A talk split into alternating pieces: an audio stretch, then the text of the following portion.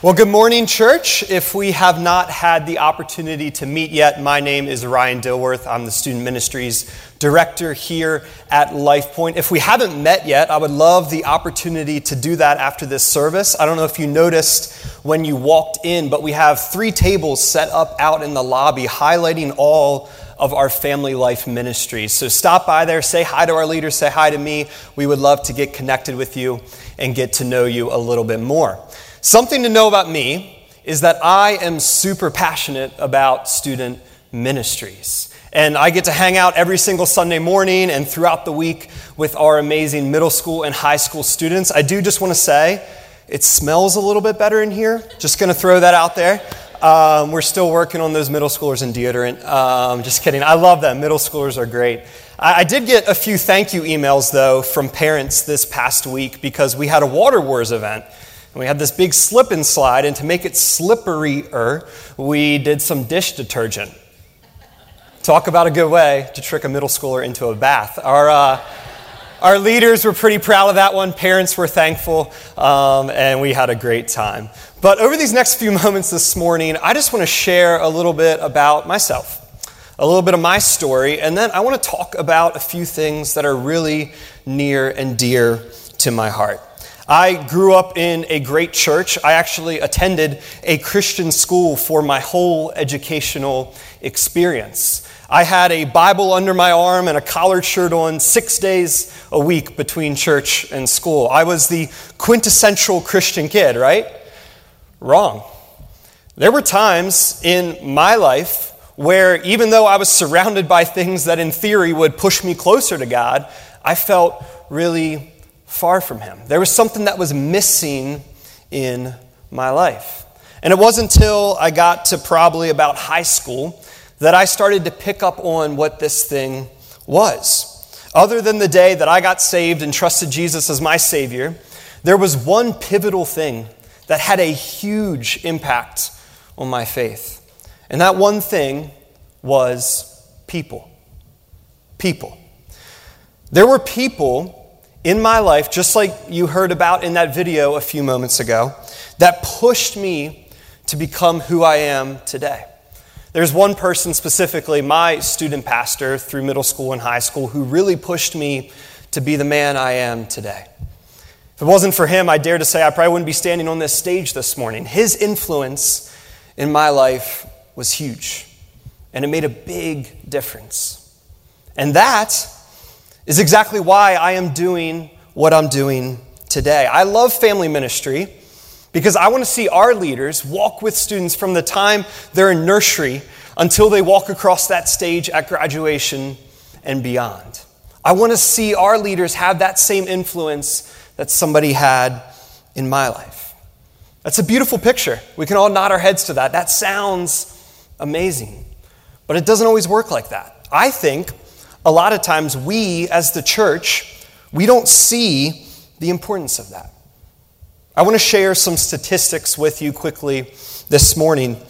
Did you know that by the age of nine, a child has already formed his or her basic moral foundation? By the age of 13, they've come to an understanding about God, His love, and eternity. According to the Barna Research Group, over half of people who come to accept Christ do so before the age of 12. And only 13%, only 13% make commitments after the age of 21.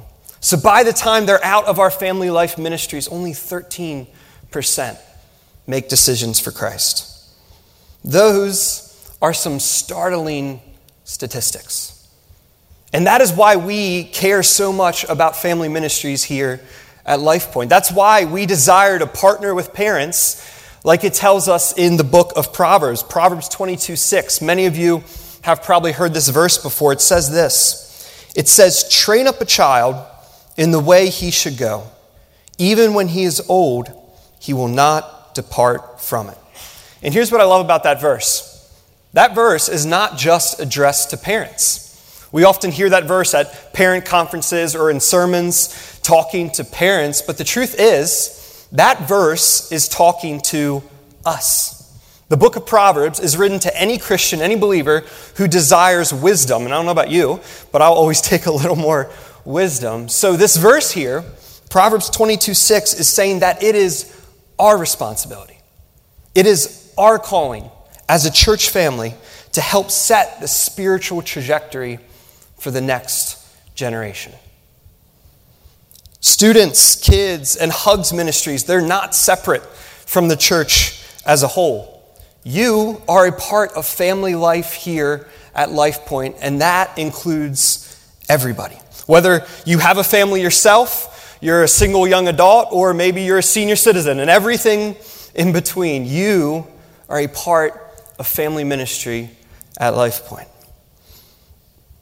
I want to just say a lot of times people say this phrase that children and students, they're the church of tomorrow, they're the next generation. But I just want to say this morning, they are the church of today. They are the church of today. The foundation of our church is literally in the basement of this building. No pun intended. I love puns. They are the hope that we have to pour into today. And I just want to say this, especially about students and even some kids. The fact that they are here and wanting to get poured into is huge. Because I know many high schoolers, I know many high schoolers when I was their age, that did not want to be at church. They did not want to be poured into. So the fact that they are here and wanting it is huge. And we got to do something about that. So, what can we do? This is where I want to end. Real short talk here. What can we do to better embrace the vision of family ministry at LifePoint? If you've been here throughout the summer over the past 8, 10, 30, I don't know how many weeks, we've been in this series called Spiritually Healthy. And we've been talking about how we can be more spiritually healthy as believers and as a church. So I want to propose this morning that one of the ways we can be more spiritually healthy as a church is by caring about and embracing this vision of family ministry. The goal of this whole service has been to show you how amazing our kids, students, and hugs ministries are. They're special ministries here at LifePoint. So maybe for you, your first step and your kind of takeaway today is to simply be aware that all this is going on here at LifePoint. I would encourage you one morning, even if you don't have a student or a kid, walk down the stairs right out there in the lobby and see the hustle and bustle of kids and student ministries downstairs. If you go down there every Sunday morning, you know what I'm talking about. There's this energy, there's this sense of joy, and you can tell that God is doing something amazing in our kids and students. So maybe your first step is to just be aware. Notice that this is going on. Maybe for you, the next step is to give to these ministries in some way. And I'm not necessarily talking about monetary giving. Prayer is a great way that you can give to our family life ministries here at LifePoint. Pray for our leaders. Pray for our students. Pray for our programs. Even if you're not dropping off a student, as you walk in the door and come to your seat in here, just pray that everything that's happening downstairs goes well and that students find God. Maybe God is even calling you this morning to give of your time and physically step in to one of these ministries. This is not at all a sales pitch for serving in family ministries, but maybe, just maybe, God is calling someone here this morning to be that difference in a student's life and be a part of the life change that happens every single Sunday morning right below us. Let's pray. God, we love you. Thank you for every single person in this room. God, thank you for this service, for uh, the bucket band, to the amazing worship team full of students, to the awesome videos we were able to see of the powerful testimonies that these leaders have. God, we love you. We love you so much. We love these ministries. I just pray over this fall I pray over the new school year. I pray as new leaders move into these ministries, God, that we're able to walk alongside these students and be a part of that life change that you've called us all to. So, God, we love you. I pray that you'll bless the rest of our service. It's in your holy name we pray. Amen. Amen. Thanks, Ryan. I like that guy. He's always wearing khaki pants and a great button down. I think you look smart and you did great today. I'm proud of you. And I like your glasses, they're cool too.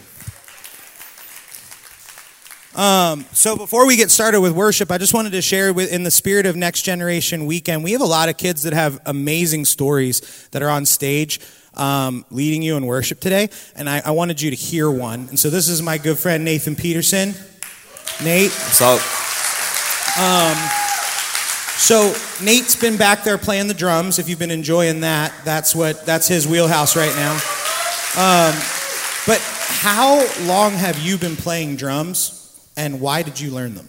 So I've actually only been playing drums for a little under a year. Um, right. I started uh, early September with Drew, um, but I realized that you know there's like no student drummers pretty much, and that's always something that I've been wanting to do. You know, when I was a kid, I was one of those kids that would like watch the worship team, like only watch the drummer and do like the little like hand thing on the drum. Because you know I, I've always wanted to be up there, and then I finally found an opportunity because there were no student drummers, and then um, you know, I saw that, and then I reached out to Drew and said, "Hey, I want to learn drums." Like last year. yeah. No big deal. Just I've been doing this my whole life, and he mastered it in a year. Not, it's not a big deal. I'm not worried about it. thank you. Thank you. But so anyway, continue. I'm sorry. I just I needed to make a snarky comment. But but yeah. Um. So uh, you know, I reached out to him, and then he gave me a couple songs to learn, uh, just kind of learn them. And then the first thing I ever did was play the cajon on stage uh, the Sunday after Thanksgiving of last year. Um, and then, you know, we kept working with each other. He would like give me set lists and then I would learn them. He'd give me feedback. And the first time I ever played drums on stage was in the underground uh, early March of this year. And I only played like once or twice a month. And then I kept playing more and more until I was playing down there like every week. And then uh, finally he brought me up here uh, for my first time uh, early July. And I've been playing here. So like just to, I mean, this, yeah, clap for him. That's amazing. So, just to reiterate, the power of this story is that this kid did not know how to play the drums, no, knew that we did not have a drummer downstairs, and just said, I'll try it. And now he's playing up here. He's in my rotation. He's my youngest, most inexperienced drummer, but he's one of my best. And that's the way God works. God equips you for the things that you don't understand when you're faithful and you step forward. But in addition to that, if that was the only thing you did, I'd be proud of you. But like, that's not even like half of what you do. How you you you serve here in other ways, right? What do yes. you do? Uh, so first off, I'm a small group leader. Um, I'm a seventh grade small group leader now, um, and then I'm also doing other things like I'm on the student leadership team. Um, but the main thing I do is a small group leader. So I've been doing that for five years. I started when I was in seventh grade, and um, I started leading a group of second graders. And then I actually started moving up with them, you know, into breakaway, and then eventually into middle school.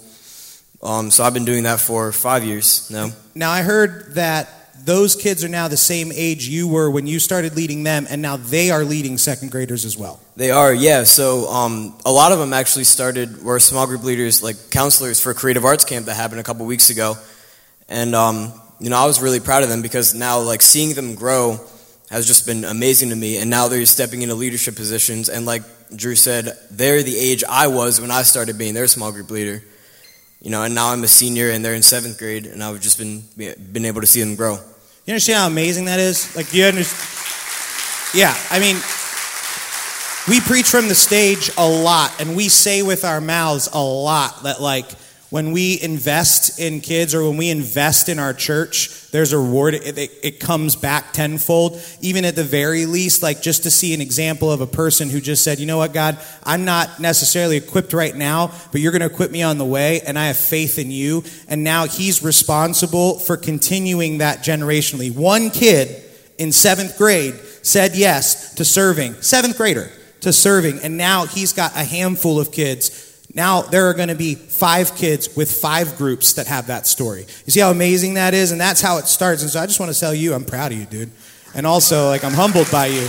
And I'm, a, I'm a, I appreciate you teaching me a lesson because I've learned from you. You have helped me grow because of your faithfulness. And so, um, just for nostalgia's sake and just to kind of feature him because I'm super proud of him and I think he's awesome, um, we are going to just play a little bit of Reckless Love. It was the first song that we learned together, and then we're going to continue worshiping. So if you guys would stand with us, we're just going to we're going to worship together. He's going to play the sample pad, and we're just going to we're going to sing praises to Jesus, and then we'll continue with our service.